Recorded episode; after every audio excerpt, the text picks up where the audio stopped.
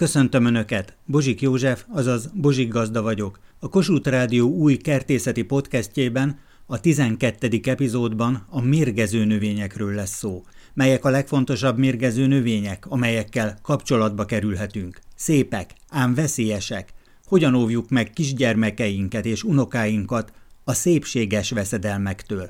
Erről készítettem Önöknek egy hosszabb összeállítást. Megdöbbenéssel hallottam Kanadából azt az információt, hogy a Mikulás virág méreg anyagot tartalmaz a macskák számára. Orlóci tanár úrra gondoltam, amikor felvetődött az a vészjósló üzenet, amely Kanadából érkezett, hogy a Mikulás virágok rendkívül mérgezőek, és a Mikulás virágot kedvelő macskák életüket veszíthetik. Megdöbbenéssel hallottam Kanadából azt az információt, hogy a Mikulás virág méreg anyagot tartalmaz a macskák számára, és ezt szeretném megosztani a macska tulajdonosok és a Mikulás virágot kedvelő macskák érdekében, hogy ez mérgező. Ugye egy tanár úréknál egy sereg Mikulás virág volt, és itt van tanár úr ölében egy kis cica. Akkor nem féltettől, hogy megmérgeződik? Én semmi, egyáltalán nem, mert a macskák azért pontosan tudják, hogy mit lehet, meg mit nem lehet, szerintem, mert ha nem tudnák, akkor már nem léteznének a macskák. Tehát biztos, hogy ők kiválogatják azt, ami számukra ehető táplálék és nem ehető. Tartsunk ilyen szobában tartott macskák mellett olyan növényeket, ami a macska emésztésének jót tesz, és akkor ez a klasszikus történet, hogy a vízipálma, amit így hívunk, semmi köze a pálmához, hogy Ciperus alternifolius, illetve Ciperus haspán, és nagyon sokféle Ciperus van, amit így lakásban meg lehet tartani. Na most ezek a Ciperus féléknek a szövetei olyan anyagokat tartalmaznak, ami a macskának az emésztését segítheti. Általában azért azt úgy szokta, hogy megeszi ezt a növényt, és akkor utána visszaöklendezi, de ezzel is tulajdonképpen az emésztését tisztítja. Van kifejezetten lehet kapni állatkereskedésekben, hogy macska fű, ami tulajdonképpen nem fű, hanem egy gabonaféle elvetve, és akkor a friss kelésű gabonát is lelegeli a macska, de ez nem azért, mert hogy éhes, tehát hogy ezt táplálékként, hanem egyszerűen az emésztése érdekében. Úgyhogy sokkal egyszerűbb, hogy a macskát vigyük sétálni, és akkor tehet, amit akar zöldet.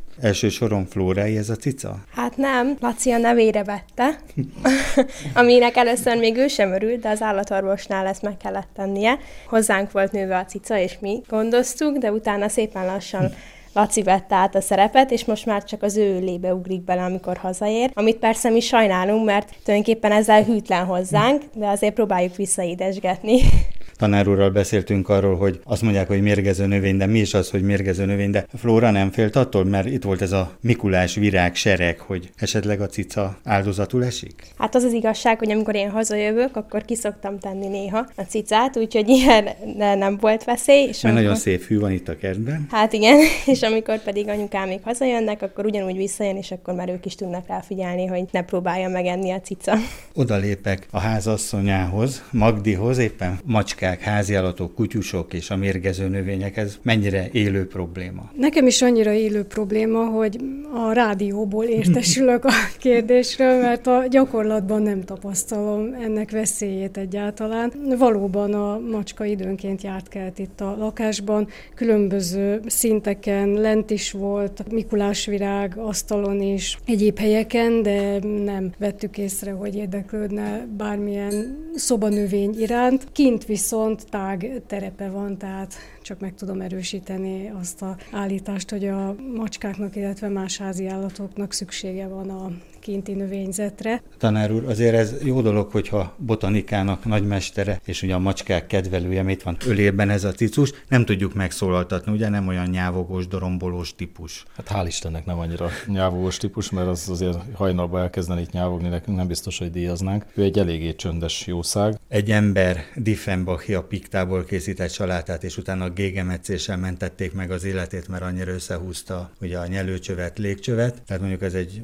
borzasztó félrelépés volt. Néhány évvel ezelőtt egyik hallgatón üzente, hogy a leandert be kellene tiltani, mert mérgező. Nagymamák nagyon óvják a gyerekeket, illetve ilyen családi vitákba bonyolódnak, hogy a kislevelű fikusz és az unoka kapcsolata az jótékony vagy mérgező-e. Szeretném megkérdezni Bozsik gazdától, hogy a Benjamin Fikusnak a levele mérgezője, mert a menyem félti a kiskutyát, meg a kisleányt, az unokáját tőle, hogy hát ha megfogja vagy megeszi, hogy akkor mérgezést kap.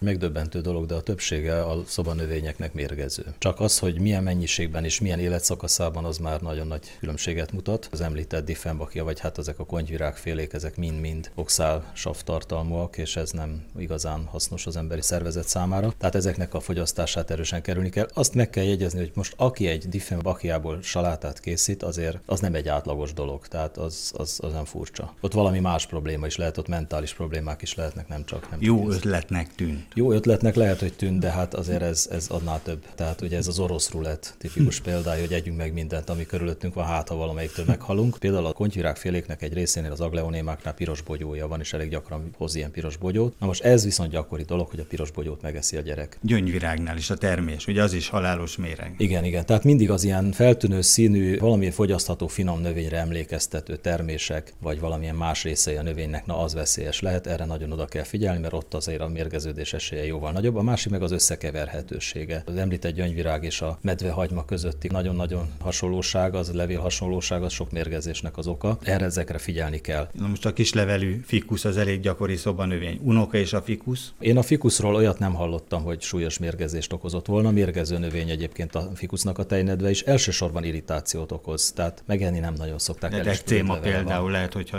kisgyerekre rámegy ez a lé, és eszembe jutott a füge, mert a fügének is van ilyen tejnedve, és ugye a füge levele nagyon spröd is, de a tejnevtől már én is kaptam ekcémát, a füge tejnedvétől. Igen, hát a füge is fikusz. Tehát ott is ugye ugyanez a hatóanyag, a hatóanyag ugyanaz a tejnedben ugyanaz. Érdekes módon a termésnek a tejnedve viszont nem árt, tehát azt bátran el lehet fogyasztani. Ugyanígy például a konyvirágfélék egyik másikánál a termés fogyasztható például. Úgy hívjuk, hogy könnyező pálma, de gyakorlatilag ez a monstera, és a monsterának az érettermését a eredeti hazájába fogyasztják, mint gyümölcs. A boróka különleges parányi tobozokat érlel, amelyeket népiesen bogyónak neveznek, de a bogyó megnevezés növénytani szempontból nem felel meg a valóságnak, mégis a köznyelvben általában így mondják. Érdeklődni szeretnék, a vadon élő boróka bogyója fogyasztható-e? Rögtön le kell szögeznünk, hogy boróka és boróka között rendkívül nagy különbség van. Étkezési szempontból alapvetően két részre oszhatjuk a borókákat, csak úgy, mint a kalapos gombákat, azaz vannak mérgező és vannak ehető típusok. Ehető a toboza, idézőjelben mondom a bogyója, a nálunk őshonos közönséges borókának, ennek tudományos neve Juniperus communis. Ehető még a virginiai boróka, a Juniperus virginiana, valamint ehető a spanyol más szóval vörös boróka toboza, ennek tudományos neve Juniperus oxycedrus. Ezzel szemben mérgező az úgymond Sabina csoport. Ide tartozik például a nehéz szagú boróka, a Juniperus sabina, amelyet kúszófenyőnek is mondanak népiesen. Nagyon sok kertben ott díszlik. Nagyon fontos ezért, miként a kalapos gombáknál is, hogy abszolút pontosan mondhatni, halálbiztosan azonosítsuk a növényt, nehogy mérgezést szenvedjünk. Ha tehát minden kétséget kizáróan biztosak vagyunk abban, hogy a nálunk őshonos közönséges boróka, vagyis a Juniperus communis terméseiről, tobozairól van szó, akkor a háztartásunkban felhasználhatjuk a konyhaművészetben ízesítésre ajánlják. Az ehető borókák a szesziparba is betörtek. A borovicskától kezdve a ginig számtalan országban készítenek ilyen ízesítésű párlatot, de felhasználják likőr és bor alapanyagnak is. A belőle készített szósz és lekvár a vadételek nélkülözhetetlen kelléke. Pácolásra is kiválóan alkalmas. A népi gyógyászatban vizelethajtó és emésztés elősegítő hatását régóta ismerik. A különböző eredetű vese és epebetegségeknél szintén javasolják. Illó olaja nagyon jó görcsoldó, de izzasztónak és nyálkoldónak is megfelel. Az influenzás időszakban a hurutos betegségek kezelésére ajánlották a régiek. Van egy ajánlatom, amiben ajánlanak nekem egy Juniperus kinensis keteleri nevezetű kínai borokászt Az van a tiszteltes kérésem, hogy ez fogyasztható, ehető-e fűszerként ez a bogyó. Például a nehéz szagú boróka, azt úgy tudom, hogy mérgező. Hát jó helyen kérdezi szerkesztő, mert itt a balra elnézünk, itt van két hatalmas példány nehéz szagú boróka. Nehéz szagú boróka rendkívül mérgező növény. Kósa Géza, egyetemi docens, a Vácrátóti Nemzeti Botanikus Kertben találkozhattam tanár úrral. Ezt használják dezodornak és fertőtlenítő szernek a nomád népek, mert megszárítják, utána megörlik, és lesz egy ilyen furcsa zöldes-barna por. Ez a nagyon erős gyanta illóolajokat tartalmazó boróka por, ez betölti a jurtát. Mérgező magyarul, ennek a füstje meg a gőze, ez fertőtlenít is, meg jó illatot is terem, de megenni nem szabad. Tehát valaki egy mongol piacon lát ilyen port, akkor nehogy azt így az valami por, és abban ne főzön semmit, mert belehal. Általában nem fogyasztatók, nem is fogyasztják őket, tehát a gin, vagy a fenyővíz, vagy akármi, amit a boróka toboz termésével ízesítenek, az csak ízanyagokat von el belőle, de nem esszük meg. Tehát mondjuk a Juniperus communis, a közönséges boróka sem ajánlható akkor így táplálkozásra kizárólag fűszerként szokta ugye a fehér ember kultúrája használni, ugye vadasoknál, meg különböző mártásoknál, igen korlátozott mennyiségben, tehát arra vigyázni kell, és ezt a szakirodalom előírja, hogy bizonyos dózisban már problémákat okozhat a közönséges borókának is a húsos toboz, ami ugye ez nem bogyó, meg nem termés, ez egy húsos toboz. Juniperus kinensis, egyik kedves hallgatónk erre utalt, ezt kérdezte, hogy ez ehető-e vagy sem, de hát akkor ez is ebbe a kategóriába tartozik, feltételezem. Egyik kedvenc növényem egyébként van itt a kertben, és Pekingből származó neveltem, most már 8-10 méteres gyönyörű példányok vannak belőle. Kínába közelébe sem mennek, tehát Kínába mindent megesznek az emberek, ami nem súlyosan mérgező, junipőszt nem nagyon használják, tehát neki is életezünk vele. Ezt nem azért teremtette az Úristen ezt a növénycsoportot, hogy megegyük. Azért kaptuk a világot, hogy mértékletesen és alázattal éljünk benne, tehát mindennek tudni kell a kulcsát. Azt szeretném megkérdezni, hogy a kertekben van ez a lícium bokor, és azon van az a piros termése. Ilyen nagyobb lerakó helyeken bogyónak nevezik, hogy ez ugyanaz a lícium, ami ott is lícium, nem tudom mi a latin neve, és ugyanolyan termése van neki, mint a kertekben ez a vadon termő lícium. Hogy ez ugyanaz, vagy ez egy másfajta. Dr. Surányi Dezsővel, botanikus tanárral már korábban beszélgettünk a goi bogyóról, amely több néven is terjed. A bogyóval van gondom, nagyon gyönyörű, rengeteg van rajta, és de állandóan az ijeszgetnek, hogy mérgező. Mi ez a kavargás körülötte, hogy mérgező? Van egy veszélyforrása ezt azon nyomba hozzáteszem is. Ezért kell a kérdéssel újfent foglalkozni, ugyanis botanikai tudásánál fogva az ember a himalájai, nepáli és tibeti golyibotyorról beszélt. De alaposabban megnézve, csak alfajbeli különbség van ahhoz a líciumhoz képest, ami nálunk van. Na most miért lehet ezt fogyasztani? Miért van az, hogy ilyen slágernövény lett belőle? Sőt, hát Szecsuánba kínai szilvának mondják. Semmi köze nincs a szilvához, a következőről van szó, és ez, amit nagyon-nagyon meg kell fogadni. Olyan változatokat hoztak be annak idején, nálunk és a dél-kelet-európai változatokra is érvényes az, hogy nagyon sok szkopolamint mérgező anyagot tartalmaz. Ez nálunk 3%-ot is nagyon sok. Valamivel dél-kelet-európai a kevesebb, és érdekes módon nem jelenik meg az ázsiaiba. És itt már csak azok a pozitív hatások, ami egyébként a golyíbogyóból adódik. Tehát azért kérek minden hallgatót, hogy ne kezdjen el sáska módjára lícium bogyót gyűjteni temetők garádjába, kerítésébe, mert annak nagyon magas a szkopolamin tartalma is az mérgező. Tehát a nálunk levő nem alkalmas. Biztos, hogy meg kellene vizsgálni, lehet, hogyha sok helyről érkezett a 17. századba ide lícium, és ezt elsősorban egyházi könyvekből lehet megtudni, mert érdekes módon ez úgy került be, hogy ez hű, ez nagyon jó lesz kerítés növénynek, nem kell a kerítéssel foglalkozni, temető kerítés számára dugványozták. Nagyon sok egyházközségnek a Historia Domuszába találtam erre vonatkozó adatokat. A gocsi ápolásával, termesztésével kapcsolatban érdeklődtem volna. Elnézést a korom miatt nem megy az a rögzítővel való beszélgetés. Isten áldja, viszonhallásra.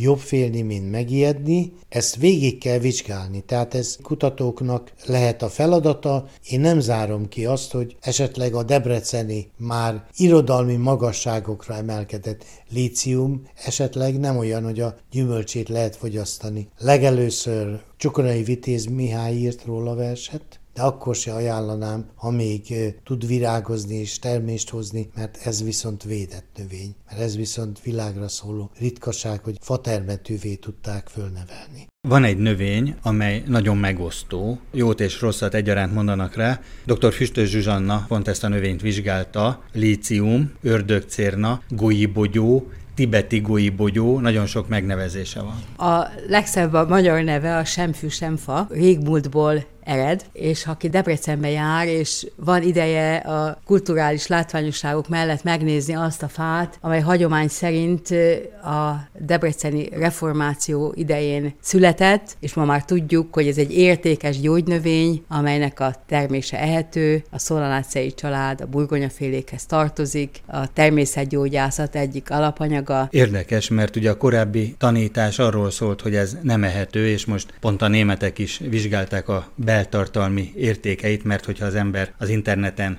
keresgél, akkor teljesen ellentmondásos adatokat talál. Olvas olyat is, hogy az ördögcérna még golybogyó formájában sem alszik, ugye, hogy az ördög még ördögcérna formájában sem alszik, tehát hogy vigyázni kell vele. Atropin mérgezésre figyelmeztet az egyik oldal, de gondolom, hogy németes precizitással bevizsgálták a német kutatók. Természetesen a német fajta vizsgáló intézetekben az oltalomra bejelentett fajtákat vizsgálják, és ezek a fajták rendkívül értékesek beltartalmukban. Gondoljuk el, hogy a vadon növő Észak-Afrikából, Dél-Európából származó növényből fajták vannak az oltalmazott fajták listáján. Nekem szerencsém volt 17 fajtát megnézni, és ebből többet is megkóstolni, kiváló ízük van. Nem lesz semmi károsodás a tanárnőnek? Nem.